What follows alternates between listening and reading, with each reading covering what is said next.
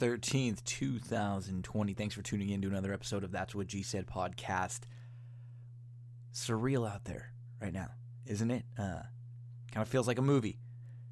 Lots of uh, things, events canceled here in the state of California. Any events over 250 people canceled. So we're talking like basically all sporting events. Uh, some of the the racetracks are going to run without spectators.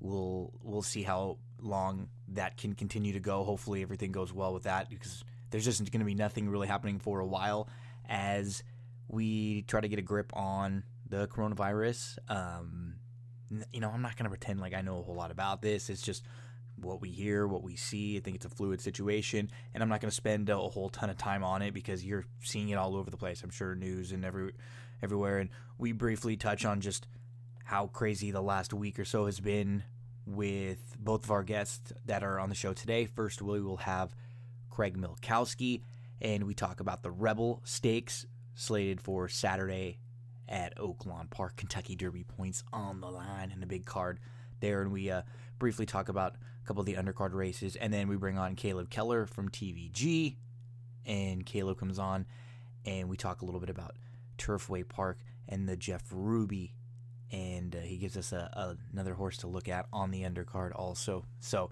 wish we were talking about uh, college basketball with Caleb, and if we were talking about college basketball, Dan would have been on also. But this will be a uh, really just a basically a horse racing centric show because there's uh there's not a whole lot else going on. So we'll keep uh you know an eye on everything. But I'm, I'm imagining a lot of these sports are going to be shut down for at the very least. You know, they said uh, a couple weeks. Unfortunately, the NCAA tournament had to cancel, which big time bummer. Two my two favorite days of the year were the that Thursday and Friday when there are you know 16 games all day long. Just absolutely loved it. B- filling out the brackets and playing some games, and uh, there was always a fantasy draft I played in with uh, some some players. So yeah, just you know, a bummer, but uh, hopefully everything is for the best. We're being cautious out there. So let's uh, let's not spend too much more time on that. We're going to talk about those two racetracks, and then I'm going to get to at the end of the show. We'll do some Sam Houston. We'll go through the Friday card and the Saturday card for Sam Houston. So you'll get a little Oaklawn, you'll get a little Turfway, you'll get some Sam Houston at the end. Kick back and enjoy uh, this episode of That's What G Said in these couple interviews that we have for you. So, first up, it'll be from Timeform US, Craig Milkowski horse racing fans and bettors of all kinds, we are very excited to be covering the races from Sam Houston Race Park here on That's What G Said on each and every episode. They're broadcasting in HD, they have bigger purses, turf racing over there, but for me, the key is that 12% low takeout on their multi leg wagers doubles, pick threes, pick fours, pick fives. They are building a great program over there. It truly is major league racing. We have to give a big applause to the TTA, the Texas Thoroughbred Association. They've added new incentives incentives and bonus programs for buying and selling horses. So it's better for the customers and it's better for the horsemen in Texas. Their social media presence has been bumped up. You can follow them at SHRP Racing on Twitter, and you're going to find morning training videos, the Monday Minute, jockey interviews, or if you're not on Twitter, you can find all the information at shrp.com. They're just working so hard to treat their horsemen and women and the bettors right. So let's give them a little bit of our focus. A couple big days coming up. February the 22nd is Texas Preview Day. And the big day, March the 21st, that is Texas Champions Day. We'll be covering all of that action here on That's What G Said with all sorts of different interviews focusing in on Sam Houston. Make sure when you go to play the races, give Sam Houston a look with that ultra low 12% takeout in the multi leg wagers.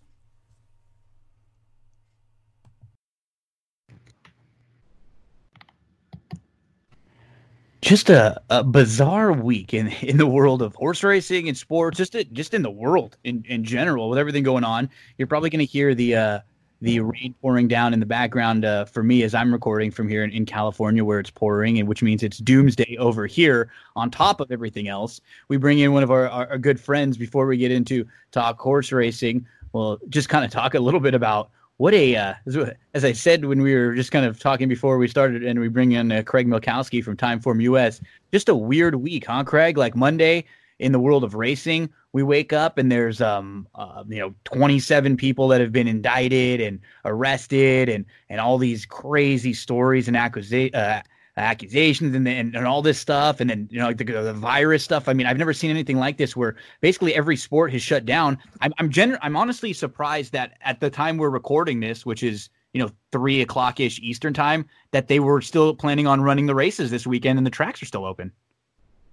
Yeah, I'm a little surprised. I've heard some announcements that races will be run without fans, and, mm-hmm. and I'm not going to pretend to be an expert and know enough about the virus that that I know if it's a good decision or not because I don't.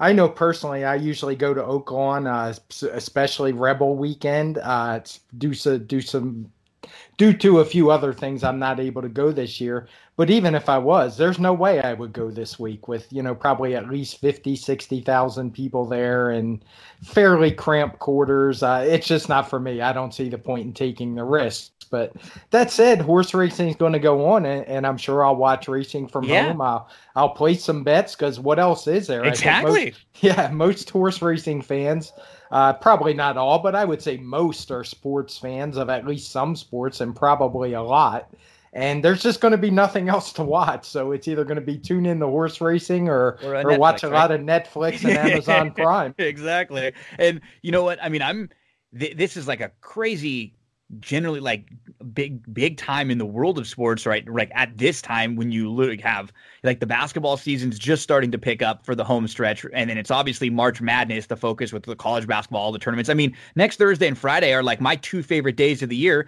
and i'm not even like what you would call an avid everyday college basketball fan. You know, it's it's it's probably a little lower, you know, fourth or fifth, probably down on my list of, of like sports that I'm the most in tune with. But those two days are awesome, and now m- most likely gone. Uh, hockey's, you know, rounding up. Uh, baseball's just getting started, and then we got these derby preps. So, uh, you know, I'm I'm not one that wants to see any of these things get canceled and uh, and and be be missing, but you know, I guess we we're we're going to trust what the experts say. It just when they when they canceled the NBA game last night and the stuff happened with Rudy Gobert, and I think I saw your wife had mentioned that you guys were were thinking about going to the game initially, right?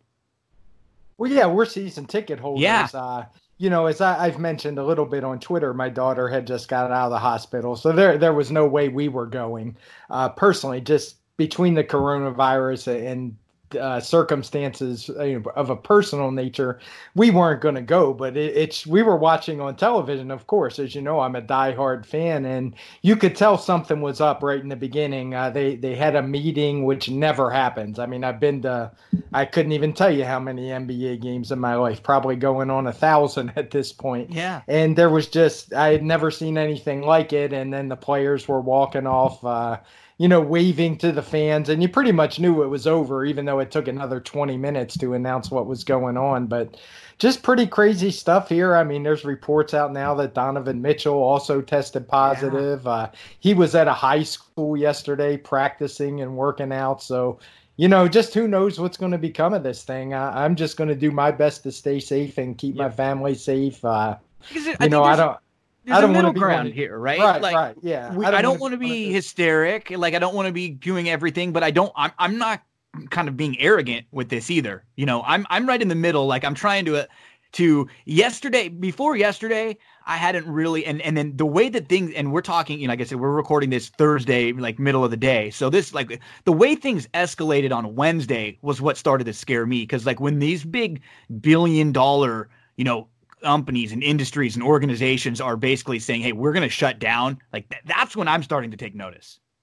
Yeah, I mean the implications for just the NBA, which I know we both are very mm-hmm. familiar with, and mm-hmm. probably our favorite sport. I yeah. mean, this is going to have implications that are going to be huge. They're they're already losing a lot of revenue because of the uh, controversy with China earlier in the year, and now basically uh, because of this coronavirus, revenue I assume is going to. They're definitely going to lose some revenue. Yeah. I assume they're going to try to finish the season. Who knows how that's going to be? But you know, it's not going to have an impact just now, but also in the future with things like the salary cap, and they'll probably have to rewrite some rules or re- rework some things things, but it's going to change the landscape of sports for a while. Let's just hope because you mentioned this could be a really good if if things I just I have a tough time being completely positive and optimistic. But if this could be like a really good weekend for horse racing or a really good few days or however long, if if they're going to be one of the only things operating and, and it's able to work. But what makes me nervous is just there's not a whole lot of room for error for like another negative to happen. So if, if at one of these tracks, like the, it starts to pop up and then it goes from track to track or something, and it, when everybody else is shut down, that would be not a that wouldn't look very good for public perception after some of the scandals that have just been happening. Yeah, I, I, think the thing is uh, the tracks are being smart, the ones that yeah. I've seen, and I, am sure many will follow in limiting people because, frankly, we don't need people at the tracks to conduct no. horse racing, not in large numbers. Of course, you need people to work with the horses, you need riders. But you know, I, I imagine they're going to take all possible precautions, and you can enjoy the sport from your living room and and bet on the sport. So I'm just going to trust and follow whatever the the leadership of our country and our states and uh, even horse racing says, and go from there. But like I said, I wouldn't go to a track personally because it, I just think it's not worth the risk. As much as I love sports, uh, it's not worth it for me. I'm sure other. I'm sure the Rebel will be packed. I don't think we'll get the usual sixty thousand that you get. I imagine there'll be some concern and be less, but I have no doubt there'll be a big crowd there unless something changes between now and Saturday. But uh, just going to be interesting times, and even look into the future, you have to wonder how it's going to affect things like the Triple Crown and and even into the summer. Uh, it's hard to imagine them running running a Kentucky Derby with no fans, but it's also hard to imagine 120,000 people coming together. So let's shift in and start focusing in on the horses before we get to the Rebel this weekend. Overall, big picture, three year olds. We had a, a couple prep races last weekend what so far with what you've seen um is there anyone or like maybe give us a one or two that you're you're super high on you're you're very interested in their next race maybe they're on your short list. Has anybody kind of jumped out or maybe stamped themselves above and beyond for you? Uh I would say if there was a leader of the division for me, it would probably be Tiz the Law. Uh, we tend to be a, a, what you know what happened latest kind mm-hmm. of society, and he hasn't run in a little while, so he's kind of dropped off the the radar a little bit. Not that people have forgot about him, but until yeah. he runs again, he's not going to be the hot topic.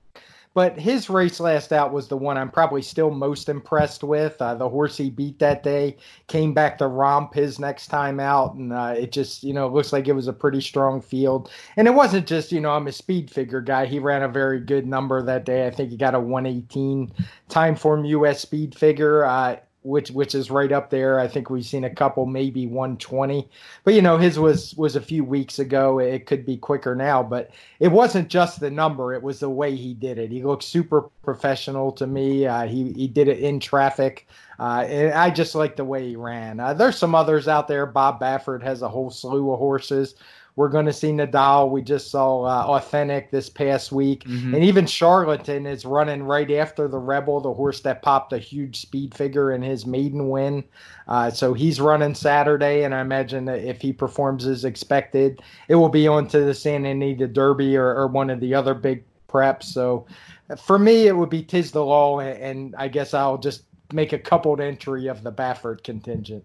Yeah, it, I have no real knocks on on Law, and I, am kind of with you. I think of all the horses that I've seen so far, I'm the most interested in one of the ones we're going to be looking and talking about today, and that's Nadal. And I think this is going to be a really good test for him as we shift into and focus on the Rebel. So we're going to be looking at race number 10 at Oaklawn Park on Saturday. Um, Rebel Milan is 16th, up to a million dollar purse, and uh, Nadal I guess you you have to start the conversation with him. He draws the inside. I, you know, I heard some mixed mixed thoughts on his uh, San Vicente win. I thought it was pretty good, and I thought it was, you know, I think the horse that he beat, Ginobili, is actually a, a pretty decent sprinting type. He's not one that you'll probably you know find going on, on on Derby preps, but going shorter. That wasn't easy. He was kind of in between. He was asked. He was challenged. I I I didn't mind the race a little bit. So we'll start with Nadal. Where do you stand on him? I feel like win or lose, with a horse like No Parole, he's probably going to be tested at least early. Uh, yeah, I think Nadal is clearly the horse to beat. The five to two morning line on him is a pipe dream. I, will be shocked if yeah. he's not odds on in this field. Uh, he ran a 120 Timeform US speed figure in that San Vicente, but I don't think there's any problem. He's not going to have any problem with two turns, in my opinion. Just watching him run, why, seeing how he's bred. Uh, as you said, G- uh, Ginobili is, I think, a really good sprinter. He was yeah. a horse that broke his maiden first out with a big number, and then he kind of got rushed. He came back in two weeks in the Del Mar Futurity. Then they rushed him back on turf for some reason. But once he took time to regroup, he kind of ran back to that maiden race. So I think he beat a really good horse that, day. And for me, Nadal is clearly the horse to beat. Uh, if you could get fixed odds and anybody was foolish enough to offer five to two, I'd be all over it. So let's go from the inside outside then. Uh, next to him, a horse that comes in, kind of looks like a real long shot on paper. He had run in uh, the fairgrounds races, the Lecomte, and then one of the divisions of the Risen Star, but uh, didn't show a whole lot. Um, do you have any, you know, case to build for Excession in here? I don't. Uh, I was not a fan of those races in Louisiana. Yeah, they they all came back pretty slow uh, and just just not a fan. And he would have to have, have to make a massive leap in here, and it's just something I haven't seen that nothing I've seen would indicate that's forthcoming. Next up is Basin, who was, you know, very impressive as a two-year-old in sprinting. So this is going to be his first time going past seven furlongs, and he hasn't raced since September of 2019. But the last time we saw him race, the last two times we saw him race, he was very impressive. I mean, he didn't even in his career debut, he was barely defeated. It's not like this horse has done anything wrong, but he's going to have to take a step forward in here to improve with the likes of, you know, Nadal Silver Prospector, who earned a good number um, for his win last time out you know, to me, he feels like a pretty talented horse that will probably need this race for his best and, and will probably be a little bit better next time out. The only problem is nowadays, you know, with the way the point system is, you don't have a whole ton of time to try to get some of those points. So you can't really throw in a complete clunker in here if you're basing. Yeah, I think we're in the same boat on, on this horse. I think he's a very talented horse, but I don't think this is the spot for him. Uh, Steve Asmussen, who trains him, is not as good as he is at everything. He he doesn't really bring horses back really cranked up off a lay off of this length before. Uh, he, that's not really his MO. I think he probably would be pointing more towards the Arkansas Derby. And the thing with the point system is if you are going to run well, the time to do it is at the end because it only takes one good race in that last round of prep races. So it wouldn't completely shock me if this horse ran great, but he's one from a betting standpoint I'm going to be against. Just on the, the trainer move that, that Asmussen's not that great off of layoffs, not because he couldn't be if he wanted to, it's just not his MO. And I just think that it's been a good six months and it's a really tough spot to come back. And it's not a place where I want to take what well, he'll probably be the second choice. And then right next to him is the third in a row of the Steve Asmussen horses, Silver Prospector, who, and I remember just kind of following along, and I think you were tweeting too, we were talking about. He just he got such a great trip. The the way that's funny, just looking at the difference in the way the racetracks were playing in two days, the tr- the kind of trip that he got in the way the race was shaping up between the Smarty Jones and the Southwest, it was like night and day. And he just really looked like a winner all the way around the racetrack in his last start. He did. Uh, he's a bit of a tougher call for me. Uh, two starts back, and I think it was the uh, Smarty Jones. I always get that in the Southwest mixed up, mm-hmm. but yeah, it was the it was the Smarty Jones. He had just a nightmare of a trip. Uh, it was a race me and my my podcast partner David Aragona talked about quite a bit, and we actually both love Silver Prospector in here uh, in the Southwest. But then when the Southwest came it kind of went a 180 where he absolutely got a dream perfect run up the inside, uh, saved all the ground. His uh, rider made all the right moves, but he did run a fast race that day, so I don't want to knock him too much. You know, mm-hmm. I mean, good horses make good trips, and he actually did show a nice burst of speed to secure that inside position without getting shuffled back too far. So I would say personally, I'm more positive on him than I am negative. I'm not going to knock him a whole lot for getting a perfect trip last time because in part he earned it, and mm-hmm. in the end he did run pretty fast. He got a 118 on my Timeform US speed figures, which is only a couple lengths, uh, a couple points below Nadal, and I think he's really the main competition. Yeah, he's kind of handy. He seems like he can adapt to a, a multiple trips. Um, and just kind of moving forward, what's nice with him too is that he's been okay on an off racetrack. He's been okay at Churchill Downs. The one, I, yeah, and I'm with you. I don't really have any knocks on him as a horse. I just don't know, looking back, how strong the race was. You know, the Southwest, in particular, Smarty Jones looking back, and then the Southwest looking back too. Answer in took a lot of money that day. We'll see how Wells Bayou comes back uh, out of that one next time out. But um, I, I do think he's he he makes the most sense in here to me if you're looking to try to beat Nadal because I, I, think we both feel like Basin will probably just be a little bit short and maybe not at his best to quite compete with horses who have a little more foundation so far at this point of the year. Uh, and then and then we move to No Parole, who's you know total wild card in a race like this. He's not been tested at all. He's been very very quick. He's been you know super super impressive. But those that all the the three wins have been against Louisiana breds. He just stretched out to a mile for the first time, and it was just the mile at Delta, which isn't really like a true mile. It's a very short stretch at a bull ring. Um, but there's no doubt in in the fact that he has talent. It's just this is a lot to ask and you know having to deal with a horse like Nadal from the inside who's naturally really really quick it's not going to be easy for this horse. No this is a horse I, am not going to use at all personally. Uh, he as you said he's been beaten up on much less competition. Uh, he's been running uh, over shorter distances, or, or as you mentioned at delta which is a bit of a bull ring. And he just hasn't run particularly fast. Uh, he did win easy his first couple times out but he's only run as much as a 105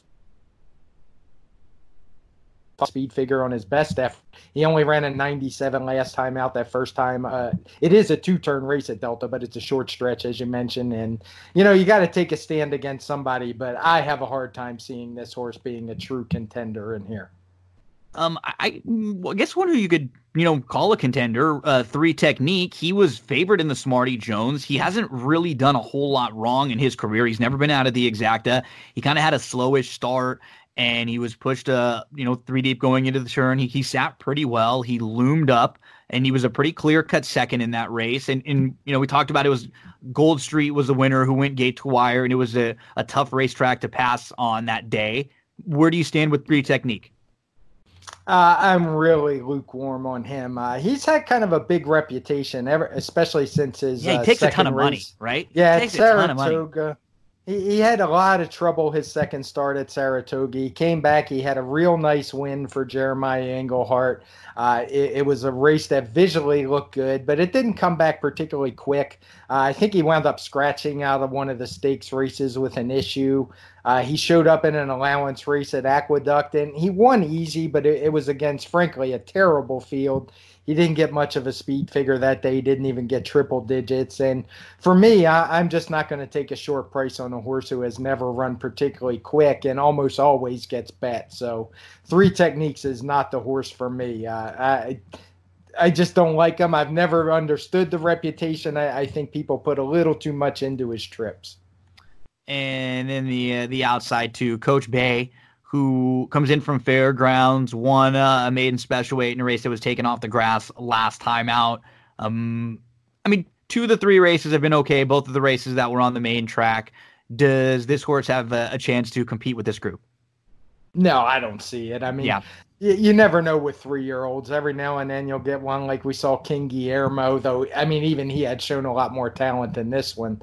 Uh, exploded at Tampa and ran a big race. So I'm never totally caught by surprise, but but this one would probably be one that totally caught me by surprise because he just seems to be about five leagues uh, above his level. Yeah, I mean, I, I, could see people using him in the bottom of some exotics if if like because maybe his running style might fit okay in this race if a couple of them go a little too quick early on. But I just can't see him being able to kind of get the kind of trip that he would need to to beat this group. Uh, and, and then to the outside, American Theorem for Papaprodromou. You know his we haven't seen him since September and his his two races as a two year old were pretty darn good. Uh, even you know the, the, when he was second against Grade One Company behind Eight Rings, who hasn't really come back since. We're kind of looking around and see where he's going to show up in, in, in a prep race. He's been training. He he wasn't bad. He took a big shot at him, um, but we haven't seen him since September. He's had some issues here and there. I mean, his figures, his numbers aren't bad, but this is going to be a lot to ask. I feel like not having raced since September and now stepping up as a three year old first time. It is now. He, I mean, he ran okay the first few times out, though. I mean, I do have to question that uh, the maiden win that kind of got him his uh, reputation mm-hmm. as a good horse. Uh, the horse who who he beat in that race, Hydrogen. The last I looked, I think that horse is actually running in uh, I think I saw him at Mahoning Valley recently, believe it or not, where he yep. just won an allowance race or He broke his like maiden so. for at Turfway for thirty thousand, and uh, and then he just won at Mahoning Valley on March the tenth. Look at that, nice pull, Craig. Yeah, so I mean, it's kind of a you know, I, I don't know if his reputation early on was exactly deserved. Uh, it's easy to to get hyped up on two year olds that look good winning, and he kind of, I mean, let's be honest, he beat the uh, the Eclipse winning juvenile and Storm the Court yeah. second time out, went second. So he's clearly got some talent. But as you say, it's a big step uh, step up for him. Maybe I throw him in pick threes or pick fours if he winds up drifting up to you know fifteen or twenty to one. But it's kind of hard to see that happening with some of the other long shots in here. And and the past performance lines that he has. He's probably just not going to drift that much. So for me in this race, it, it's going to come down to Nadal and Silver Prospector. Not not anything too earth shattering. It, it's not anything that's going to get you rich, but I really think they're the two to beat in here. So, kind of overall thoughts on the race? No, I mean, from a pace perspective, it, will be interesting to see how Nadal adapts. Whether you like no parole or you don't, I, I think it's pretty obvious what his strategy is going to be. He's going to try to gun to the front and take the lead. And it would probably be in Nadal's uh, best interest for Joel Rosario not to engage him in a, a speed duel if that one's hell bent on getting the lead. But he might be able to, to shift outside a little bit and just sit off of that one. And I think he, he's got the good kind of tactical speed that he can make his own trip. And the same goes for Silver Prospector. We saw that last time. And I just think the others have a lot more questions than those two do. Okay, let's go to a couple of the uh, earlier races on the card. There are uh, some decent undercard stakes races. Let's just go backwards then from race number 10 to race number 9. You know, this Azeri field, it's a field of 7. 5 of these last raced at Sam Houston, but they're all pretty solid um, for, for, you know for the division. You're getting some of the best um, that are out there right now. You know, Midnight Bisou, uh, you mentioned, and maybe you know one or two others, but. I, I thought this was a pretty decent group. Serengeti Empress, I, I guess on paper, again, looks to me like she's going to be tough to catch, but she looked like that on paper at Sam Houston, and she wasn't able to seal the deal and get the job done. She hasn't won in a while, but she's she's run pretty well a couple times and when and she's battled, but she maybe has some speed with uh, Emma to deal with. How do you see this race shaping up? I personally think this race is a little bit easier than the Sam Houston race from a pace perspective. I, I, don't remember the name of the sprinter she had to deal with that day, but there was a quicker horse than than all Emma.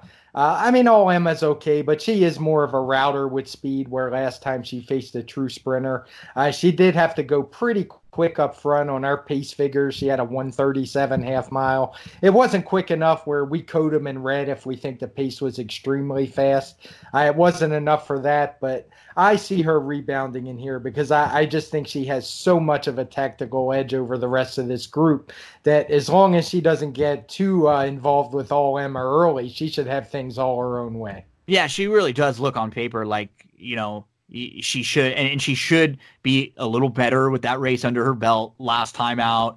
So there's plenty. I mean, she's going to be really tough to run down in here. A couple other just to mention because they've actually been, you know, just really nice fillies uh, for the most part.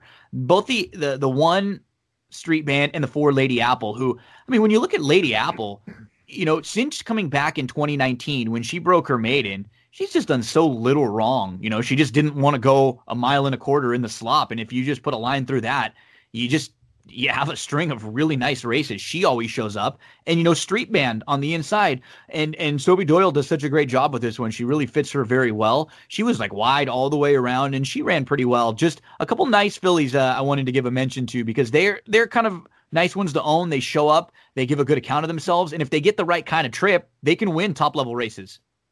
Oh, there's no doubt. This is a really strong race. This this could easily be a grade one race. Mm-hmm. I'm sure a lot of these are pointing to the apple blossom, which comes up later in the meet. But Street Band won that cotillion last year at Parx. Uh, she did it. She got an extreme pace that day. It was a race that Ser- Serengeti Empress was in and battling on the lead, and she was able to beat her that day. Uh, I have no knocks on her whatsoever. The only problem is there's just absolutely no pace in no here setup, other than yeah. Serengeti Empress, uh, and she has proven to run her best races to, that she does need some kind of setup. Uh, Lady Apple is a personal favorite of mine. I've seen her in person a few times. I saw her win the Remington Oaks here. I saw her win the Fantasy at Oaklawn Park last year. Uh, so you know, she's just a really solid horse for Steve Asmussen. Uh, I would caution, she got an absolute dream trip right, last time. She kind of squeezed up through yep. uh, on the rail, and, and, when it didn't look like there was any room. And uh, don't get me wrong, that that takes a game horse because a lot of horses don't want to go up into a tight spot that game and uh, into a spot that tight. But you know, she's a filly who's proven game. Uh, she likes to win, and she does have one thing that Street Band Span doesn't have, and that's good tactical speed. So if I had to pick one to upset Serengeti Empress, it, it would be her over Street Band. And and then in race number eight, we have the Essex Handicap, and you know there's some a couple familiar names in here: Bravazzo, um, Laughing Fox, who were in some uh, some big races over the last couple years from a, a, betting standpoint, is there anyone in this race that you like, or is this a race where you, you feel it'll be a little formful? No, this is one uh, I, I'm going to use a few horses in here. I think you have to start with Pioneer Spirit because this is one where our pace projector is just screaming to you mm-hmm. that he's going to be alone on the lead. There, there are some good horses in here, but there is not a whole lot of speed in the race. Uh, he got caught chasing Warriors Charge last time. His jockey kind of conceded the lead the pace wound up being moderate at best, so he, he got outrun late and even passed by a couple others. But I think he has a real tactical advantage in here. Um, Bankit, who is I think the five to two morning line favorite, he's a horse I'm a bit against in here. He just never seems to get the job done, especially in these two turn races. I think he's a horse who'd probably be better served by a one turn mile or seven furlongs. And he's another, even though he almost got the job done against Warriors Charge, he's facing the same situation where there's just not a lot of pace to run into. Uh, the one horse that I really like at a price is the inside horse, Guess Sweet. Uh, he's 30 to 1 on the morning line. I, I don't think that's going to happen. I think that's a bit of a pipe dream. But he's a horse who has run some really good races, particularly on dirt. Uh, he was in that same race with a lot of these last time, and he was just caught wide. Like I said, there was no pace. He didn't do a whole lot of running in the lane, but at that kind of price, I'm willing to put a line through that one, and I think he can revert back to his better races. I'm certainly going to have a few bucks on him. So that is race number eight, the Essex Handicap. Uh, Craig, Thank you very much. Appreciate it. So let the folks out there know um, you have the the pace cast that comes out twice a week, right? Yeah, Tuesday, yeah, Tuesdays and Fridays. Yeah, Tuesday we do we call it the pace cast where we review. This is me and David Aragona, my uh, co-worker at Timeform US, and also the morning line maker for uh, NYRA we review all the big races from the weekend before on Tuesdays, and then on Fridays we kind of look ahead to the races coming up and give our opinions on those. We usually take 45 minutes to an hour. Just kind of depends on the workload and the schedule for that previous week and upcoming week. But we try to keep it not too long so we're not boring you guys to death, but try to give some insights. And uh, we didn't delve too much into the Monday scandal. If you get a chance, give a listen to our Tuesday Pacecast from last week where we uh, we talk about it quite a bit. We, we weren't afraid to tackle the hot topic of the day. And, uh, you know, hopefully so, some people will take the time to listen to that.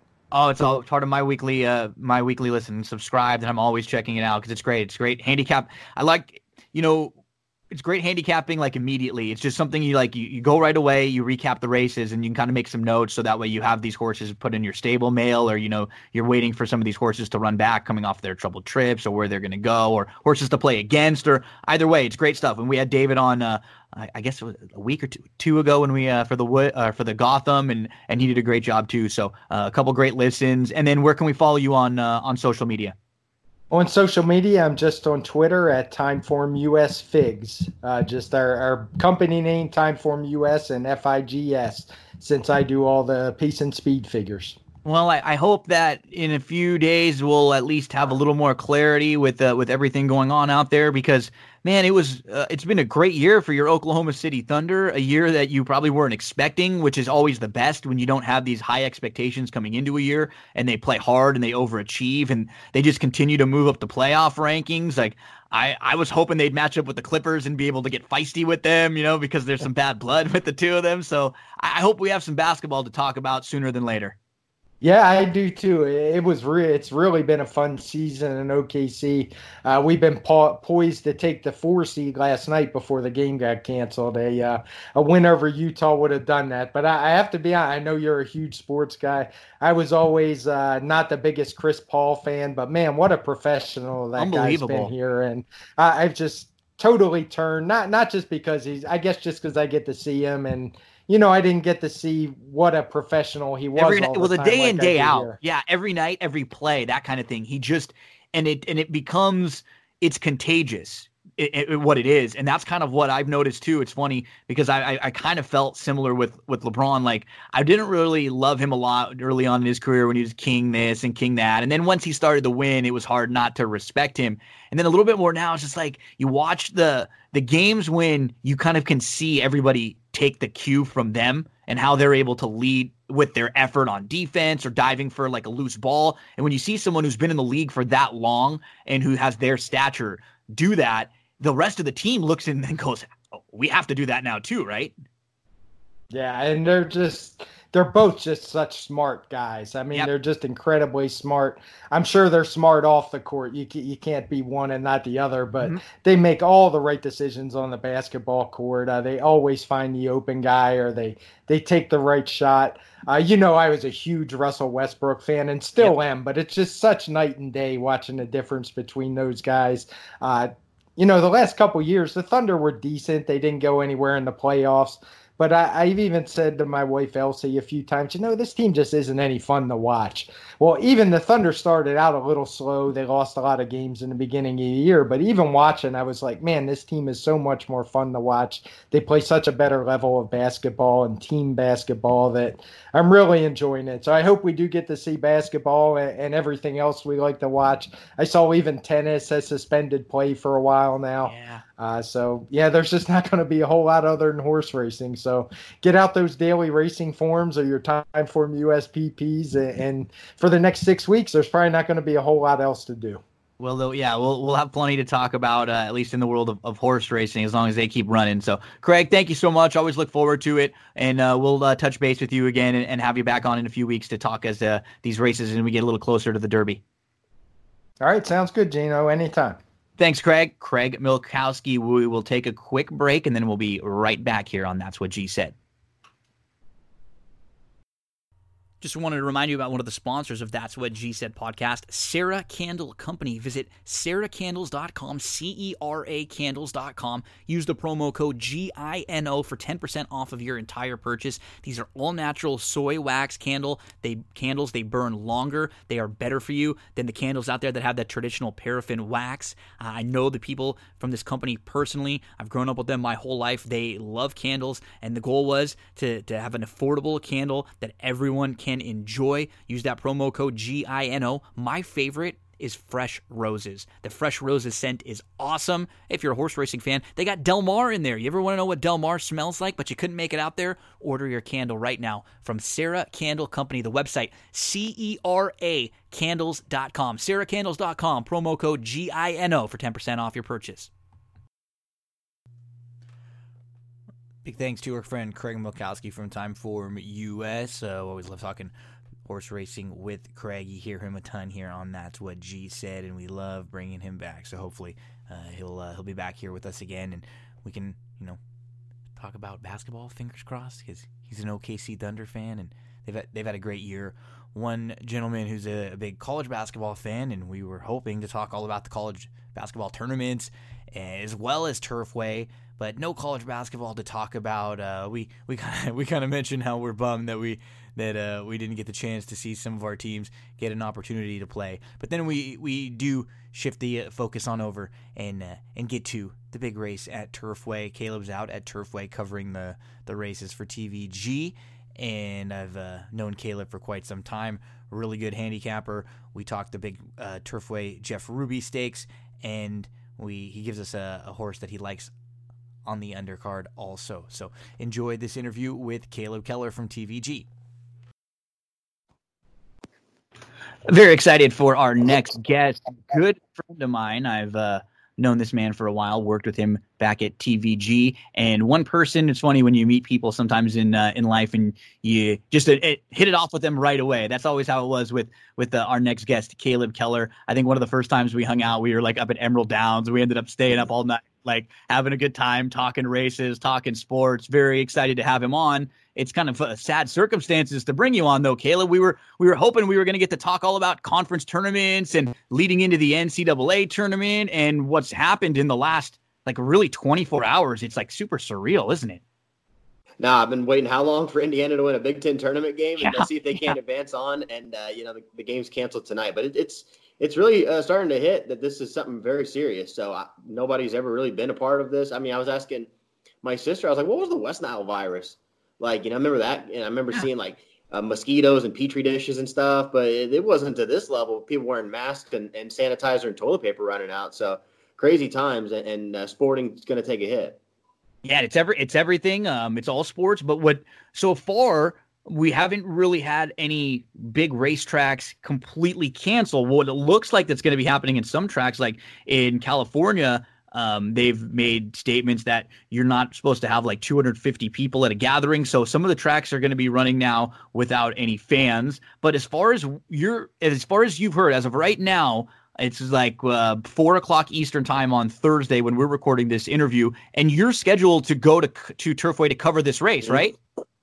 Yeah, and as far as I know, we're still on. I, I, did hear a rumor that there's a chance that they might follow suit with the fans. You know, our fans gonna be able to be allowed in. I think that that would be more of an opportunity than them actually canceling the race. I mean, I think yeah. it's gonna be tough to do, but you never know. I mean, the way things are folding, one guy got sick in the NBA, and all of a sudden the season got canceled for now. So uh, we're on standby.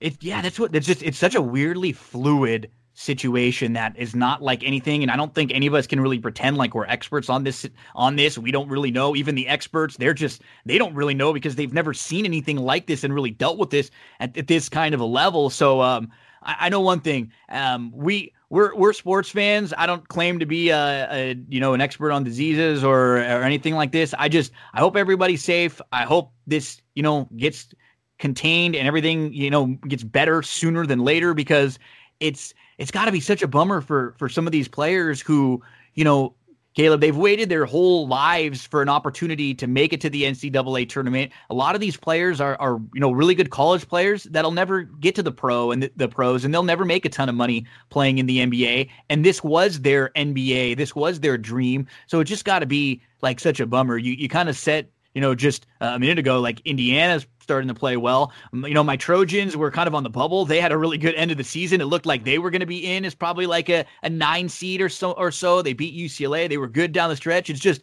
you know, on, on a small scale, it's really sad for, you know, the players, the teams, everybody, the fans, like just everybody in general. It's just a total bummer. Yeah, and I, I can think India has two seniors, De'Ron Davis and Devonte Green. I mean, they've been through a coaching change. They have not made the tournament. I mean, Indiana's missed the last three tournaments, and here they are as a senior. And it kind of felt like all the bracketologists thought that even against Nebraska, who I think rolled out their football team last night, uh, even just beating them to get to win number 20, all but assured them a spot. So, I mean, they haven't officially canceled the NCAA tournament as of now, but uh, it seems like that's probably the next domino to fall. But I guess let's hope not. Yeah, and uh, I kind of felt similar with USC. You know, like Jonah Mathews and Nick Rakocevic are, are seniors. They've been here. They've won the most games in the history of USC, but they've been through some ups and downs. Like they've had a couple years where they were, you know, kind of like on the wrong side of, of the bubble. They had, uh, you know, allegations to deal with. They've had some teams that were had these huge expectations that didn't play well, and it was like, oh wow, Jonah hits this great game winning shot. These guys like finally like feel like they maybe got a little bit lucky you know, and, and maybe a good way to kind of go out. And not that they were going to win the NCAA tournament, but maybe you get in there and you win a game or two. You know, there's no reason why you know something like that couldn't happen. It's just it's just such a there's so many layers to this as, as it continues to trickle down, and uh, we won't we won't spend all the time harping on it because I know what, what people want to hear us talk about is the races, and uh, and they want to hear us talk about some of the, the hopefully uh, fun sporting events that we can wa- we still can watch, and and uh, and that'll be safe for everyone to watch. And one of those is coming up, and it's a huge day at Turfway Park this weekend, Caleb. So you're you went back home right now, right? Because you're you're not your family's not too far away from Turfway. Yeah, we're about about an hour and a half away, and an hour from Keeneland, uh, right here, just north of Louisville, but it's still in southern Indiana. But uh, yeah, just got in yesterday. Going to spend a few uh, days with the family here, but uh, really focusing on the races, and um, don't know if I'll be able to catch up with some friends there at Turfway, which I always look forward to if the fans uh, aren't allowed in. But this is the premier card of the year. Um, the field sizes are incredible. I mean, I look at the Jeff Ruby; they got a full boat of twelve.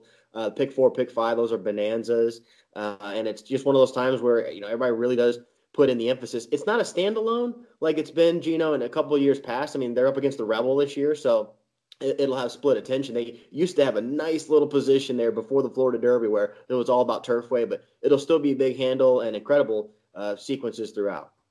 Well, let's uh, let's before we get to the big race where we'll spend a few more minutes on. Um, is there anything in the undercard that you've got your eye on? Maybe a, a horse or two for us to make a bet on, or, or just to keep an eye on? You know, I want to look at the race a little closer, but there's one horse I've really been taken back by uh, going back to the fall. Horse named Past the Plate for Paul McGee, who, you know, she debuted Filly by Temple City, um, which, by the way, I saw that's where you're calling in from on our Skype. Oh, yeah. But, uh, so so th- this horse was 100 something to one first out and came flying for third in what was the ultra key race at Kentucky Downs for the maiden special weights. Then she comes back at Keeneland, laps the field. You got to watch that replay Gino, October 16th for uh, for Past the Plate. I mean, she got a 69 Beyer. It's the best looking 69 Beyer I've ever seen in my life. Then she came back and won at Churchill. There was a no pay. She came from dead last. This horse was showing like freaky potential. Well, then they go down to fairgrounds, try to get her on the Oaks Trail. Can't blame them for taking a shot. Sure. Ran okay, sixth, beaten four lengths. And then they came back in, in the Chantal Lannery first stakes try. She made a huge middle move. It was kind of a badly timed race, but I've always thought past the plate might really be something. Her top Beyer 74 in my mind doesn't really speak to to the talent she's given. So they're not ready to come back to, to turf just yet. They want to take one more try on the synthetic, and I'm interested to see what she can do uh, in the Bourbonette Oaks with Giroux. Yeah, so we're talking about race number ten, which is right before the the big one, um, and she's the number five Past the Plate. Yeah, she looks very nice on paper, and for you replay watchers like me, um, we'll, we'll, have to take a look at that October race at Keeneland. So, uh, Caleb, let's get into the big one race number 11. What's nice about this race is that, you know, it's it's a win and you're in. For whoever wins this race, they're going to get into the Derby. They'll have the the points needed um, from like a, a wagering standpoint toward the outside two horses look like they'll, you know, they'll probably lead some of the wagering with Invader, who's been really good in the two starts uh, at Turfway and the local prep, and then Field Pass, who we've seen in, in some pretty good races, uh, mainly on the grass with Field Pass. So, you know, where do you start in this race? Like, who do you think the horse to beat is, and or you know, who who are like the top tier of horses in this one? Well, you don't see many races where you got to fill the twelve, and the two favorites are the eleven and twelve. Yeah, right. Yeah, a really fun setup. It's kind of like a, a de facto handicap. I guess you would say Invader with the half million dollar price tag and the the local wins and the fast works and West Ward. I mean, I think he by a tiny margin, like the morning line odds maker had. Invaders the slight one to beat, but one prevailing trend, as I've had a chance to cover the Jeff Ruby for quite a few years now. I'm, I'm going to pull up the stat exactly, but there was seven or eight years in a row where the winner came from Florida, and then Blended Citizen ended that, but only by a nose. And had the the result changed, then it would have been like ten years in a row where the winners come in from Florida. It, it happened last year again with Somelikeithotbrown. So it's really all about the Florida circuit. So you could say that the 11 is the one to beat. But you know, Field Pass off of what was a tough trip coming up from Florida for Mike Maker, who's won this race plenty of times. You got champion jockey Irad Ortiz Jr. Maybe the 12 goes favored in the end. And and then I think after him, a horse that you know a lot of people know is Finnick the Fierce, the uh, the one the one eyed Finnick the Fierce, who comes in from Louisiana. You know what? He's got a really nice race at Churchill, uh, where he was behind Silver Prospector in front of Tiz the Law when he was you know nearly ninety to one, and you know he he probably fits pretty well in this spot. Well, he, he's so honest. I mean, he's a really yeah. cool horse to follow, and he, he fits the pattern of the Dialed Ins. You know, you think about Gunnevera, drop back type, uh, Dialed In himself was a big closing kick horse And you know, it's pretty well documented that Finnick the Fierce uh, has got one eye. You know, he's like Patch. I've seen a picture of him coming down the stretch in the Lecomte where he's kind of got his head cocked. But one another trend, the two trends I've seen in the Jeff Ruby. Number one, the horses from Florida have been dominating, and number two, the closers have been somewhat compromised.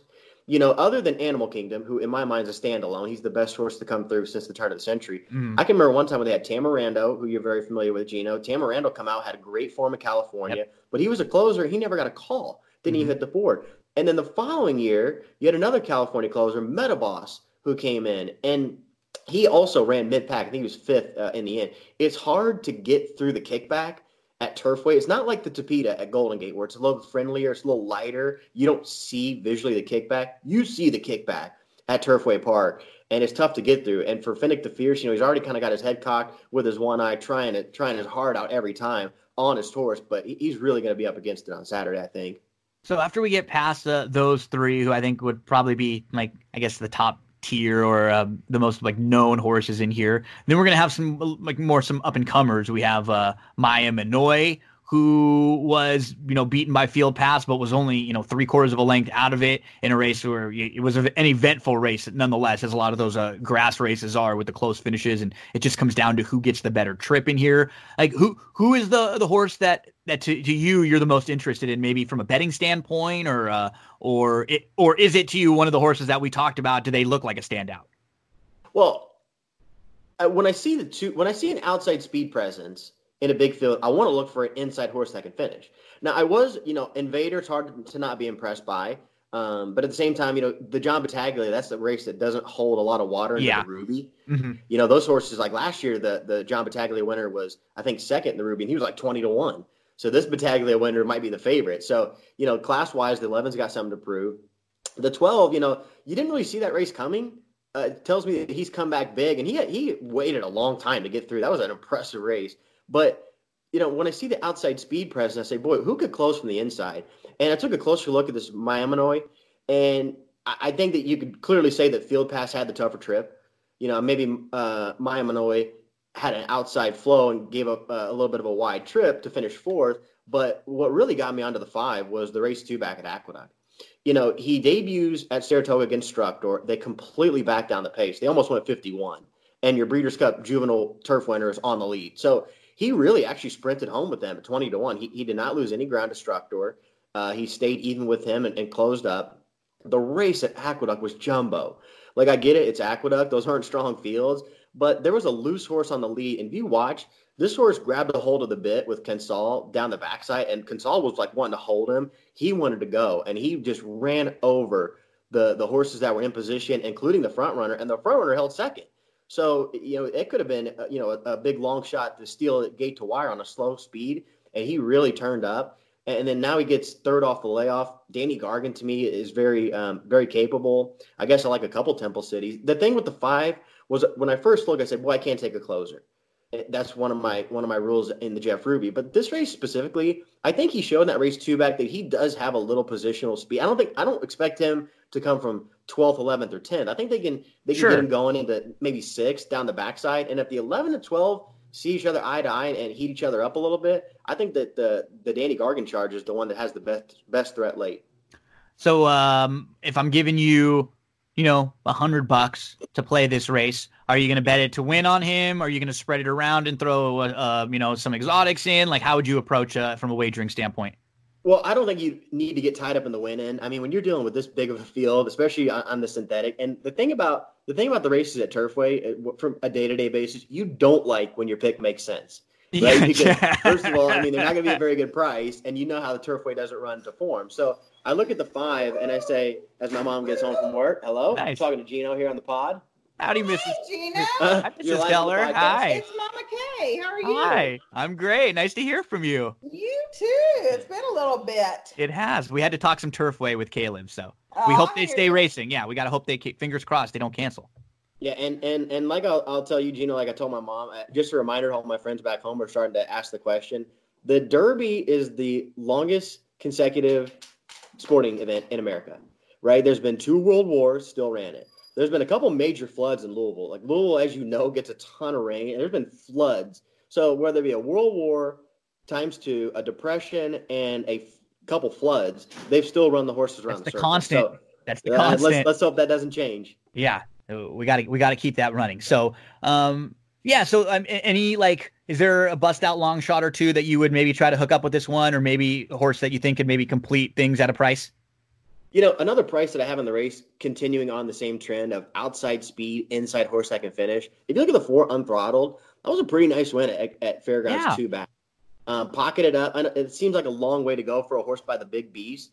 But the, the last out race for the four, I'm kind of just saying, look, that was a dirt race. They tried to put him close to the lead. Nobody wants to be wide at the fairgrounds, and he kind of paid the price. So the four comes up with dirtied up form, but you get Landry. You know Landry loves saving ground and finishing. So I'm really looking at the five and four as the two key horses here. I, I have a ton of respect for the favorites, uh, 11 and 12, but the better bets seem like the four and five. Yeah, build your build your exotics around th- those two there. So, uh, Caleb, before we let you go, le- like a little more big picture. So far, last weekend we had three big prep races. This weekend with Turfway Park, and then with the Rebel coming up, there's two more. And then next weekend, uh, Louisiana Derby, and, and then we're gonna and, and then we're basically into like the last round of the preps now. So who out there? Give us one or two that you're really interested in, that you you know that's high on your list, that you're you know you're you're very curious in their next race, or you know who, who's like top tier for Caleb in uh in some of these three year olds.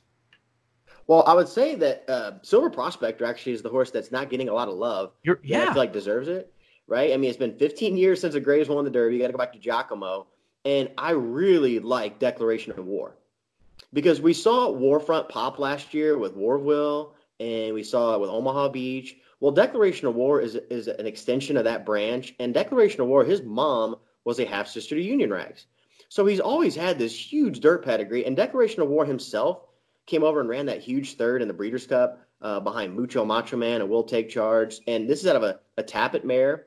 He's crossed up twice with a with a broodmare. When you see a brood mare that shows up twice in the pedigree, you see sires that sh- show up twice. That's pretty common. When- When a top brood mare shows up a couple times with Silver Prospector, then then that's a really good sign. That means they're bu- uh, bred very potently. And you know the race in the Smarty Jones, he got too far back. It was a wet track. It was a conveyor belt. They were going to the first wire, and that fourth was just the get over race. He completely got back on track, and his 97 Beyer last out. Uh, this is a, a real surprising stat. Seven of the last 11 Derby winners, Gino, have not had a 100 Beyer. So if you get to 97, 98, 99 land, you're already in the conversation for the win. he, he's handy. He's pretty versatile. Like he he was able to make his own trip last time out. And he looked like a winner all the way around. What I like is he's run well at Churchill, you know, which is always a positive for a horse like going long at Churchill Downs. I'm with you there. I don't really have any knocks for him. And he, you know, this the the Rebel. I, I just talked about the Rebel uh, with uh, Craig Milkowski. We broke we broke that race down uh, a little bit, and it's it's going to be a good test it's a race where he should be able to hit the board like the way it, shapes up on paper with you know Nadal from the inside no parole he he could get a really nice trip in there you know not too far off maybe even like a similar trip where he just kind of saves some ground and and hopes that the, the two of them come back to him Yeah, and, and you know Nadal, uh, I want to keep an eye on him, and I, I've looked more at the Jeff Ruby than the Rebel, so I'm excited to look for that one too. But think with Nadal, a couple, couple of you know, when I see a horse that everybody loves, I, I'm trying to find knocks on, on any horse, you know. But with Nadal, the one thing that sticks out is you know Santa Anita posts the weights, right? Um, most horses are like you know 1050 1100 that's about average. You're if you're really light like a code of honor you might be a tick under a thousand. If you're giant like justify you know you're 1200 Nadal weighed in 13 1330 in his first start right? Massive. so, seriously and and when i look at him you know he was huge first out but you know he won the second start but the Beyer regressed a little bit. That's, that's never a good sign the horse that he beat in second on that debut um, the Peter Erden came back and had these A minus works, ran like a disappointing fourth. And when I look at the Derby, sometimes the big horses, uh, Point Given, Skip Away, uh, even like Bellafina and the Oaks, uh, Dortmund, those big giant horses don't always love Churchill. So Maneuvering. Nadal, it's tough to got a lot of maneuver him, sometimes but I've also yeah got some reasons against. Yeah, you're right. And I mean, he he's one that I'm very high on, and I'm watching. And you know, in like our little fantasy uh, league, I drafted him. He was one of my horses, so I'm I'm hoping he runs well. But I I, I like w- the spot that he's in. Not even from a you know, I think he's going to jog at one to five standpoint. It's going to be a good test for him because he's down on the inside. He's either going to have to shotgun and get in front of the Louisiana, like really, really fast Louisiana bred, no parole, or he's going to have to try to learn how to sit behind him. And we'll see what kind of horse he is, like you mentioned, because sometimes those big horses, they have a tough time when you grab a hold of them, you know, and you have to kind of you know, uh, you know, shift around a little bit. So, you know, he he's a horse that we've seen him do well when he's able to kind of let run. But we'll see if he has to you know, have a different kind of trip, how good he really is. Do we have time for a for a sleeper? Are they going to even do this NCAA Please. tournament? Is it even worth giving out my sleeper? Please, yeah, absolutely. Yeah, I'm. Let's see here. Uh, Selection Sunday, if it happens. But the one team I've been really uh, excited for going into the tourney is East Tennessee State. Nice. This is a team that actually has been recruiting and, and getting in transfers pretty well the last couple years. They've really raised up their talent level that I've seen, and this is the mold that I like for a for a team that can really get going in the tournament is when they've played good competition early in the season. Like even if they lost to good teams at East Tennessee State, they got to go to Phog Allen, played Kansas. That was actually a two possession game with like eight minutes to go. They had it down to six, uh, and then they just completely whooped LSU. The box score was what 74 to 63. But I watched that game back. They were up 59 37. East Tennessee State was. They got guys that can shoot the shoot the three. They got one of the best two point field goal percentages in the country. And one of my favorite KenPom stats, it's a thing called minutes continuity, which is basically a way that they figure out how much has the team played together. And they're in the top 90 percentile for minutes continuity. So played together, they played top competition in the in the fall. They beat LSU. They got the 12 game winning streak. They got hot shooting stats. So East Tennessee State, they've already made it in, and whoever they draw, I think I'm going to be taking a long look at them. You're always uh, awesome with the sleepers when you come. I mean, you gave us Nevada a few years ago, which was an awesome one, and that, and they made a lot of people some money. Uh, and you're just one of my favorite people to talk college basketball with and follow. And I'm just bummed that we don't have more uh, more to talk about. So I, I appreciate that. Thank you for breaking down the the Turfway race. And hey, man, it's been too long. Like I got to come down there one of these nights when you're when hopefully when racing's going and, and down at Los Al when you're working down there. I'll bring a I'll bring little Milo by to meet you and we'll uh, and we'll get some dinner or something afterwards. Yes, I've been loving the pictures. I like seeing him in his Lakers garb and at USC, but we got to make it happen.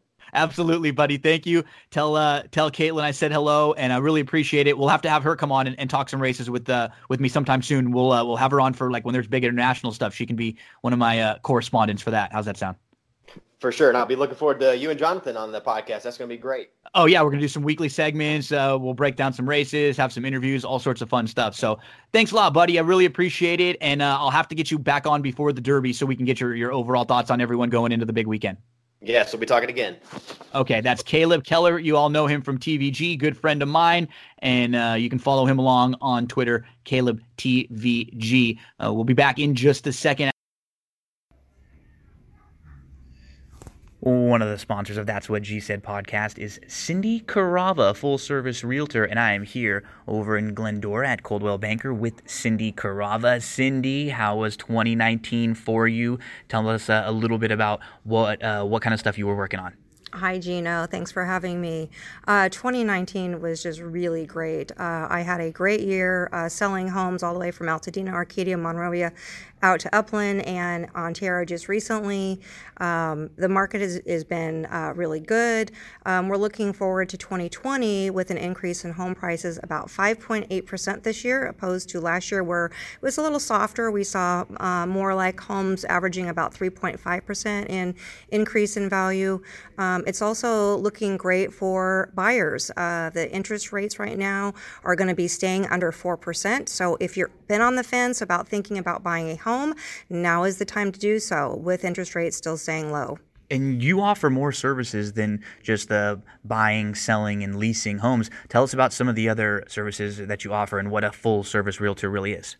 So you're right, Gino. Besides me being uh, a full service realtor of uh, finding properties for my clients to buy or selling their homes or finding rentals for them, um, I also have a plethora of resources like uh, handyman, contractors, electricians, plumbers.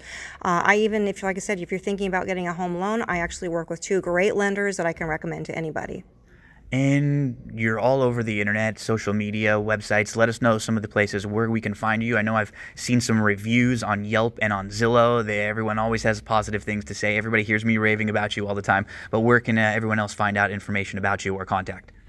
Thank you, Gino. Yeah, I am on Facebook and Instagram and LinkedIn.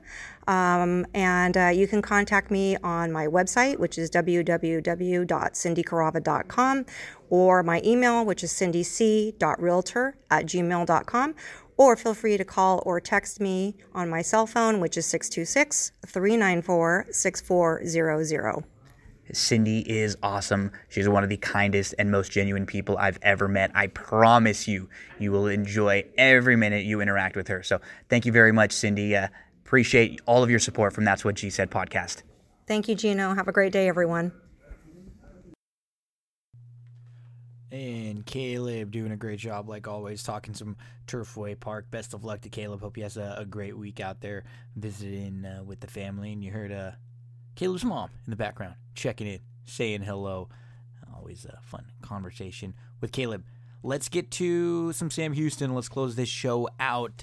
Uh, won't be one of those marathon shows, but next week we will uh, we'll find plenty of things to talk about. If there aren't any sports, we have plenty of races. We'll talk about some of the uh, the good TV shows that we're watching. We'll uh, kind of get a consensus of uh, some shows that other people out there are watching and interested in, and we'll we'll go through. I've been Better Call Saul, right? You, you into that?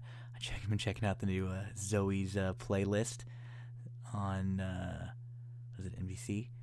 Been, been to that. We just we watched it on Hulu the day after, and uh, Superstore, Brooklyn Nine Nine, plenty of good stuff out there. You've been watching The Outsider, any new uh, Curb? Did you watch the last season? So we can get back into some TV. We haven't discussed a whole lot of uh, TV and pop culture uh, as of late. So Sam Houston, let's do it. Let's do Friday and Saturday.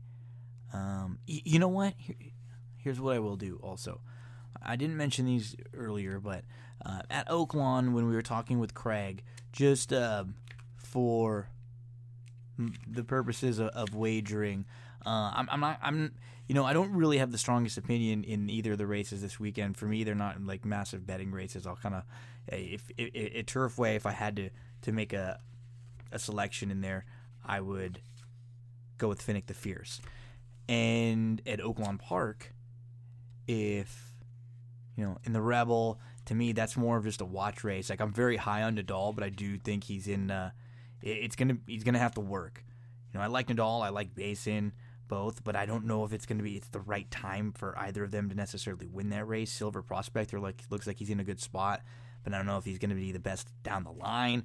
So, you know, no real strong opinion there. I do think Street Band's gonna run really well uh, in race number nine at Oaklawn Park on Saturday. And then in race number eight, I actually uh, like Night Ops also in there. So maybe a couple horses to uh, to keep an eye on at Oaklawn if you're playing some of the multi-race exotics. Let's get over to Sam Houston. Get your past performances out for Friday. Sam Houston, March the 13th. Sam Houston has announced they will be one of the racetracks that will uh, be running without the the spectators, but they will continue with the live racing as of you know when we're recording this. I I was just trying to you know everything's such a fluid situation and everything's kind of you know been been moving and things changing last minute. I was just trying to wait as long as possible to record this because didn't didn't know and um, wanted to make sure that we were going to have races to to talk about. So gl- glad we do, and we will get into race number two at Sam Houston Friday night, which starts the late pick four sequence there. And I'm going to start with, you know, the three is the one to beat, obviously. Who's going to go second off the bench? Comes off of a, a good third that was on the grass, now moves to the dirt. Faced, you know, tons better. I think the five is, is interesting. He completely missed the break and she just had no shot. Now she's back to the dirt. She's going to go second off the short layoff. Second time for the new barn. She's getting big class relief. Also in here, let's put the five on top of the three. The six Rose LaRue also uh, makes some sense in here. So five, three, six. I'll, I'll play them in that order, and we'll play some win money on the five fast down the lane if we can get like nine to two on that one. Race number three at Sam Houston. 25 non twos, going a mile on the turf course. Uh, let's go. I, I, like the five and six here the most. Uh, we'll put the six on top, you know, just because we'll get probably a better price in here.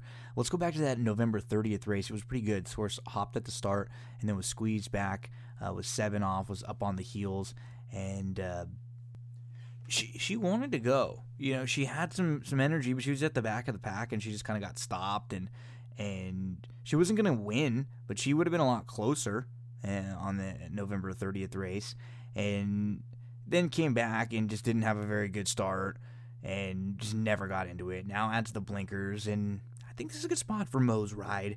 The two, uh, the five hot fudge Louis showed some good speed, but a couple others flashed some speed, so.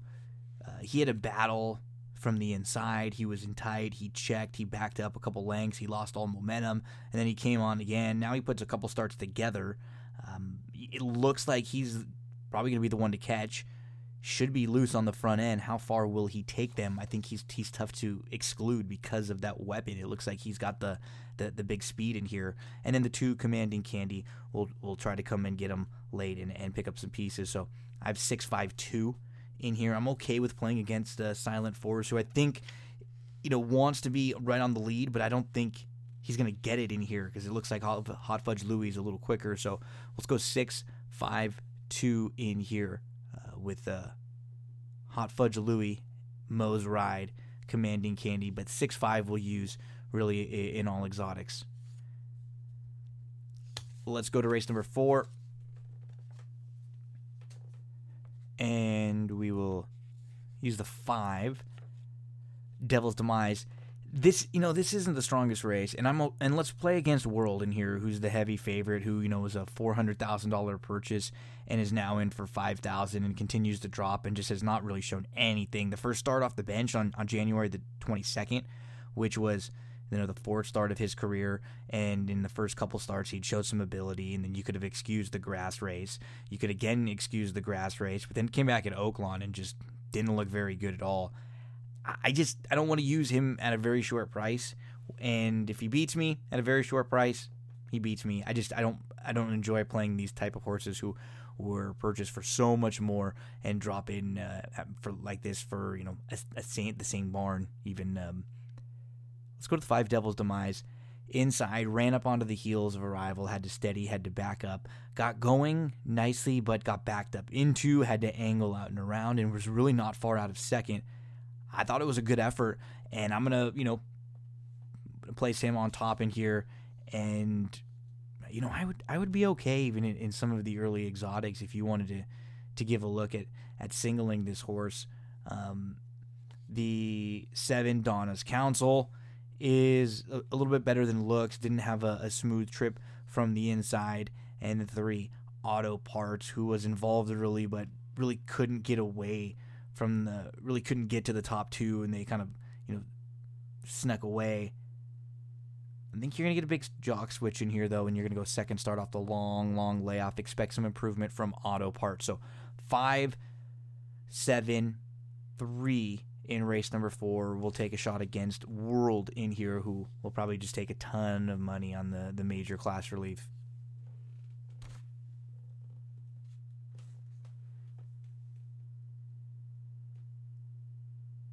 In race number five, we're going to go with the two Zabeka. You know, the, the two inside horses I like in here, but the June 18th race when Zabeka and Eskandar faced each other – uh, had that race where remember she re-rallied from three lengths back after battling from the start came back uh, to win after that. I think she's just in, in really nice form. Uh, eskandar was impressive in the win. She looked done at the top of the lane but she rebid and, and she held off uh, uh a, a, few challenges one of them including uh, zabeka late. So I, I'm I'm on the two inside horses the most in here. Uh, then you look to the six, Cha Cha for uh, Moquette with Cabrera jumping aboard. Hasn't seen we haven't seen this one since the uh, the Indy race, but uh, just on the connections alone, the the debut win was was really good, and then kind of in, in a couple of tough spots after that. And the four horse would be the next one. Blinkers come off for you know cherished, and don't really have to be uh, talked into this one too much. Who was a, a recent runner up over at Oaklawn Park. So uh, 2164 in race number five. In race number six. Um, won't won't get too cute in here. The one, uh, if you're gonna play late pick five, I think the one would be the single. And so if you don't want to play late pick five because this is gonna be a, really heavy favorite, then maybe you just play the late pick four. Remember, they're all low takeouts. This horse was in between, was pressing, was a was a length off, and then pushed through up the challenge. Was a clear cut second behind Zabeka. We just talked about how we like Zabeka coming right back, and she's had a month off, and she just really seems like she kind of towers over this field. Um, you know, you, you could make um, like Neon Dreams was behind her, was a, a, couple lengths behind her, and and sure she she has a couple good good races, but if Misled just shows any improvement whatsoever in here, you're gonna get the cutback a full furlong. She has some speed from the inside. I guess that could be the uh, the negative. If maybe the rail, um, if you know like twirling diamond shows a lot of speed and, and she doesn't break well, and Misled gets stuck in a bad spot. But if she breaks alertly, she should probably be. Uh, you know, able to kind of show the way from the inside. So she's going to be really tough in here. Won't try to uh, get too cute. If you're going to play late pick five, I would say just single her. And if you do so, then you can, you know, afford to go, you know, a little deeper in each of the other legs if you'd like, or you just play a, a late pick four. We'll give you uh, a couple uh, different opportunities, uh, options at the end. Race number seven. Uh, I like the four, Miss Aunt, My Aunt Mims. She, you know, she had a bad start in her turf debut last time out, and she was, you know, she was forced to back out of a a very tight spot. She lost a few lengths and she was stuck inside and then she was in between horses and then she was back to last and she was waiting. She angled outside 6 wide. She closed really well. She just missed second. She ended up being fourth that day. Um, she has every right to improve You know, in making just her second start on the grass now. Uh, I like her a lot. She doesn't have to be so far back. She did get into some legit trouble. She has a little bit more uh, tactical speed than she showed it than she was able to show in that last start. Not that she didn't want to. She was just you know a little bit unlucky. It was you know bad racing luck. So let's give the four horse top billing in here. We'll use the eight Breeze Rider, who looks like the one to catch the nine Valentine's Day. Who she was a little bit flat late. She just might have needed the race and. Um, you know, I think she should probably be involved uh, throughout. So I just like My Mims a little bit better out of that same race. So let's go up four, eight, nine here in race number seven. Lady Gwen, I don't, I don't have really any knocks on her. You can uh, include her if you if you want to go a, a, little bit deeper, the, the ten in some of your exotics. But um, she has some speed in here. I think there is a, a little bit of other speed. So um, I'm not sure if, if she's going to be able to kind of sit the type trip she was able to sit in her last start. She might get hooked a, a little bit wide. So let's go 489 here in, race number seven, and we'll make a, a, a, win wager on my Aunt Mims if we can get anything, you know, maybe uh, above like 8 to 1 or so. In race number eight, the the two just smoking beat just really didn't seem to be getting over the racetrack uh, on, in the slop and now he's going to cut back. He should be flying late. I think if you put a line through the uh, the last effort, you would definitely give him a play. He got a ton of money last time out, ton of money in his last couple starts. So let's give the two smoking B a look in here. Um, the seven, the remainder. I think we know we're gonna where he's gonna be early. He looks like maybe the speed of the speed and should be forwardly placed in a race that just doesn't seem to be screaming uh, a race that's, that's going to have a lot of speed early on. And then the 1A Buffon should be very tough. Like he has the opportunity to sit. He's drawn to the outside, so that'll give him some options. And he will probably be pushing uh, the remainder in here or not too far behind. So um, I, I, think the two could get the, the trip if, if those two end up hooking up a little bit. And uh, if, if, one of the two decides to take back and the other can sneak away, they could be tough. Let's go 2 7 1A. Those are the three we'll use in race number eight. In the ninth, going to go to the number eight, Tommy Trucker, who will now stretch out, and she's been her own worst enemy. Uh, she just has been like uh, bad at the start. She's had slow starts. She's just not gotten out of the gate well, now at least she's going to stretch out and she should have the opportunity to kind of settle, relax a little bit, and maybe those gate antics won't really hurt her as much in here. So let's go with the eight, Tommy Trucker. We'll use the seven, Boundless Joy, the nine, City Gone Country, and the five Akuna Matata and some of the other exotics. But we can put the eight Tommy Trucker on top as uh, hopefully a, a nice price to get home in some of the late exotics. And then in race number 10, let's go to the two Run to Fame. They're going to go five furlongs on the turf in here. He was able to work his way up to, to press, and then he took a length lead before tiring late. It was a really nice effort. That was against maiden specials. Now you're going to drop in against maiden 50s in here. Uh, I think Run to Fame makes a lot of sense for a horse who has some speed and I, I think can press just off if he's going to have to do so. The five Jaeger on the rocks, I think, is going to be really tough in here. I, I liked his effort last time out. I like the fact that you know he seems like he's drawn towards the uh, the outside of some of the speed. Cowboy Ridge on the cutback might just have a little more bottom than some of these. And then as a, a price play in here, Red Eclipse has some uh, some decent sprint races on the grass to go back to and to call back to, and might be getting back into you know a, a better fitness level with a couple races under his belt. So let's use uh, the two on top, two, five, nine, 10 in race number 10. So let's go through some of the exotics here for Friday, March the 13th. In race number two, we'll play a uh, an early pick four. A couple different approaches for you. The first one will have a single. It'll be three, five, six in race two with uh, the two, five, six. Single the five, and then one, two, four, six. Second pick four, uh, we'll go three, five with five, six, three, five, seven with one, two. Couple of affordable pick four tickets there. One has a single, the other uh, we'll use a couple others, uh, kind of a couple backup tickets that you can play off of each other, and that way, uh, if you don't want a single, or you, you know, or if you do want a single, maybe you can you can get them both home. In race number six, you can play a pick five if you want to single that favorite of the one. Uh, if you do, then you can, you know, then you can afford to go a little deeper and hope for, you know, some prices there. You can go something like four eight nine with one two seven, with five six seven eight nine, with two five nine ten,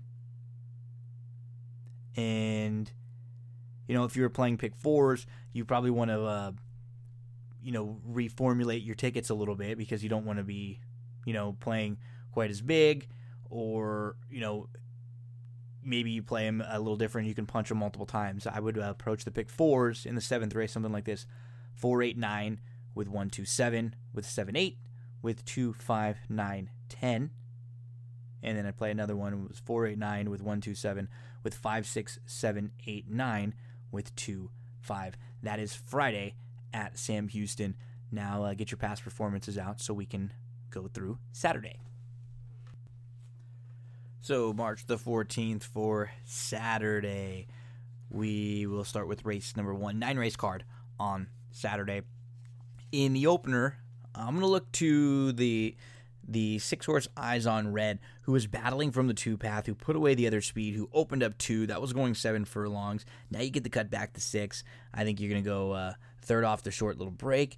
You have the opportunity to sit to show a little speed, a, a horse who's shown that, that uh, he can pass a little bit. The five I'm a Real Deal will also be using in the exotics, who uh, comes out of a, a, much tougher race, was behind a, a next out winner, and that was just way, way better.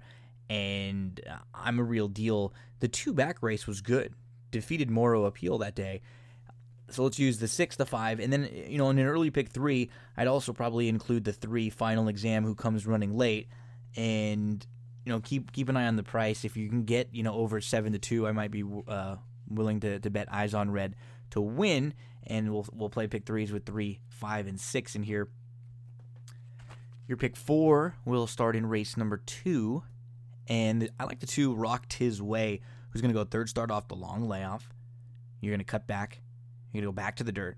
You're going to drop in class, and you have a lightly raced gelding who has some upside in here. The two Rock Tis Way the six horse we will include in some of the exotics. Commander McDivitt, who's really drawn well for the cutback, has some speed, and now cutting back after going a mile. Could be tough to pass if he's sitting in a good spot. The three horse um, was slow away, was last, was seven off, uh, moved through on the inside, then in between. You know, it, it wasn't bad you know the problem with him with him he just he burns a lot of money so i like others more in here he's not going to be a shock so he's going to be one to include in, in some of your exotics. I'm not completely against him, but with his running style, you know, it, it, should be a little bit. It should be like a perfect fit for seven furlongs, unfortunately. But it, he does still have to get the kind of trip that he needs. And I think you know, rocked his way will sit a little bit closer. Commander McDivitt will probably be even you know closer than that. So hopefully they, they can kind of get the jump on a horse like that. And even Rambling Fever, who's going to be coming from way out of it and is going to have to try to navigate the rail. So, you know, the one and the three are the deep closers. I'll, I'll hope that the, the two horses that I think can sit in front of them will, uh, will can kind of get, gain the separation needed and, and, and, get the advantage in here. So two, six, three, one, and we will play some win money if we can get over five to one or so on, on Rocked His Way. In the third, the five horse, you know, Starling – he he had some trouble. He was asked for speed. He got to battle for the lead, but he was inside. And, and, then he he had some pressure from the outside, and then all of a sudden he got steadied real bad. He got shuffled. He should be close up. There's really not a ton of speed in here. Uh, I think Uncorked Humor, you know, has a little bit of speed. Um, Fox Run, you know, maybe you'll get a little bit of speed from. Uh, you know, I, am not sure if So Sotail has shown some in the past, but came from off the pace and and you know was was good doing that last time out. So that one might, might end up sitting. So I think that that's going to end up working out well for the five Starling in here. Uh, we'll, we'll include the one inclusively. I just don't love the rail for him. He, he had a brutal start. He hopped. He was dead last. He was 10 off. And then he got into a good stride. He was making up ground, but he, you know, he had to to wait and they had to look for room when he was traveling best. It was actually kind of sneaky trouble. He's just he's been he's he was unlucky and now I think drawing the rails a little bit unlucky and at five furlongs it just might be a little short for him. He is you know 0 for his last 11. The 3 fits well in here for the new barn. He hasn't raced since December, but uh, that, that's kind of the only reason why I have him maybe a little below the other the, the top tier in here where I have the five, then the one, the three, and then um, the four uncorked humor makes a lot of sense. The six, you know, all business. So, you know, pretty logical in here, but I'll, I'll use the five on top of them, uh, the one with them, the three underneath, the four, and then the six. Sotail wouldn't shock me. You just can't use all the logicals in here. Um, hopefully, they can, you know, this might just be a little short for uh, for him. I think he's, he might be a little bit better uh, going longer. So we move to race number four. I don't see a ton of speed in here. I think Funky Justice, who has a quick first, who had a quick first step and then was back, was three off, was mid pack, made a big three wide bid up to challenge for the lead before flattening out, and now he's drawn to the inside with a good break. She, I keep saying he, with a good break, she could be right on the lead the number three lovely lady, very logical favorite on the big big drop in class. But you know she's another one of those who you purchase for two hundred twenty five thousand and you're in for seventy five hundred. Um, it doesn't always work out, but hate seeing that just a few starts in. Not necessarily a, a major positive sign, but she really uh, this does look a lot better than than most in here. The the six was close up, was down on the inside, was you know in tight a little bit, was not bad. Got um backed up, but did did have a little bit of trouble and was in, in a tight spot. That's Mysteries of Life. The Seven Wits data link gets a little more distance in here, and uh, she should be running late. I kind of have I have two three seven. Wouldn't talk you off the six, but I feel like two three for me, and and two will be a horse we play some win money on if we can get like six to one or so. Let's go to the fifth race. This is to me just a really weird race. Uh, you have a lot of horses in here that have just no turf experience. Nobody's run well on the turf at all. The only horse who's done anything on the grass is the four inf- Infinite Solutions, and by anything I mean just showed a little bit of speed. Um, so you're projecting a lot in here. I like the fact that Asmussen claims airline drive and then steps up, immediately goes to a Texas bred race going long on the grass. This filly has two winning turf siblings. Uh, you look at the three who's done the best of the horses that have run in here. She stretches back out. She tries the turf for the first time. The four infinite solution mentions uh, she's has at least been on the grass and flashed a little speed and takes the blinkers off in here. The five too much sun. Her dam won on the turf. The six queen Arcana first time starter. Her dam was a three time winner on the turf. um, all going long on the turf. Uh, the seven on his lingerie, four siblings to race, three of them tried on the grass, one of them won. So you know, there's some things to liking here. Um, I would be okay with like you know on a spread ticket, trying to include all the ones that I mentioned, and then maybe uh, on a different one, just use the the two that we mentioned up top, like the three and the ten, who. You know, I think Airline Drive would, would be the one I'm the most interested in, but no, not a race I love the sixth race, and I got to be honest, I don't love uh, from like here the rest of the card out. And when I mean I, when I don't love it is just every there's nothing that outside of the box to me. If there are races where it's just like oh one of, it's going to be one of the top two or three betting choices, or they all look pretty tough, or I have a tough time, you know, like tossing them out of the exotics. It's just not races that are really worth playing. You always have to have for me at least, I'm always looking for a couple prices because if you're not playing with the opportunity to at least win that much back, you're going to be playing a lot of tickets where you're already you're just in bad shape.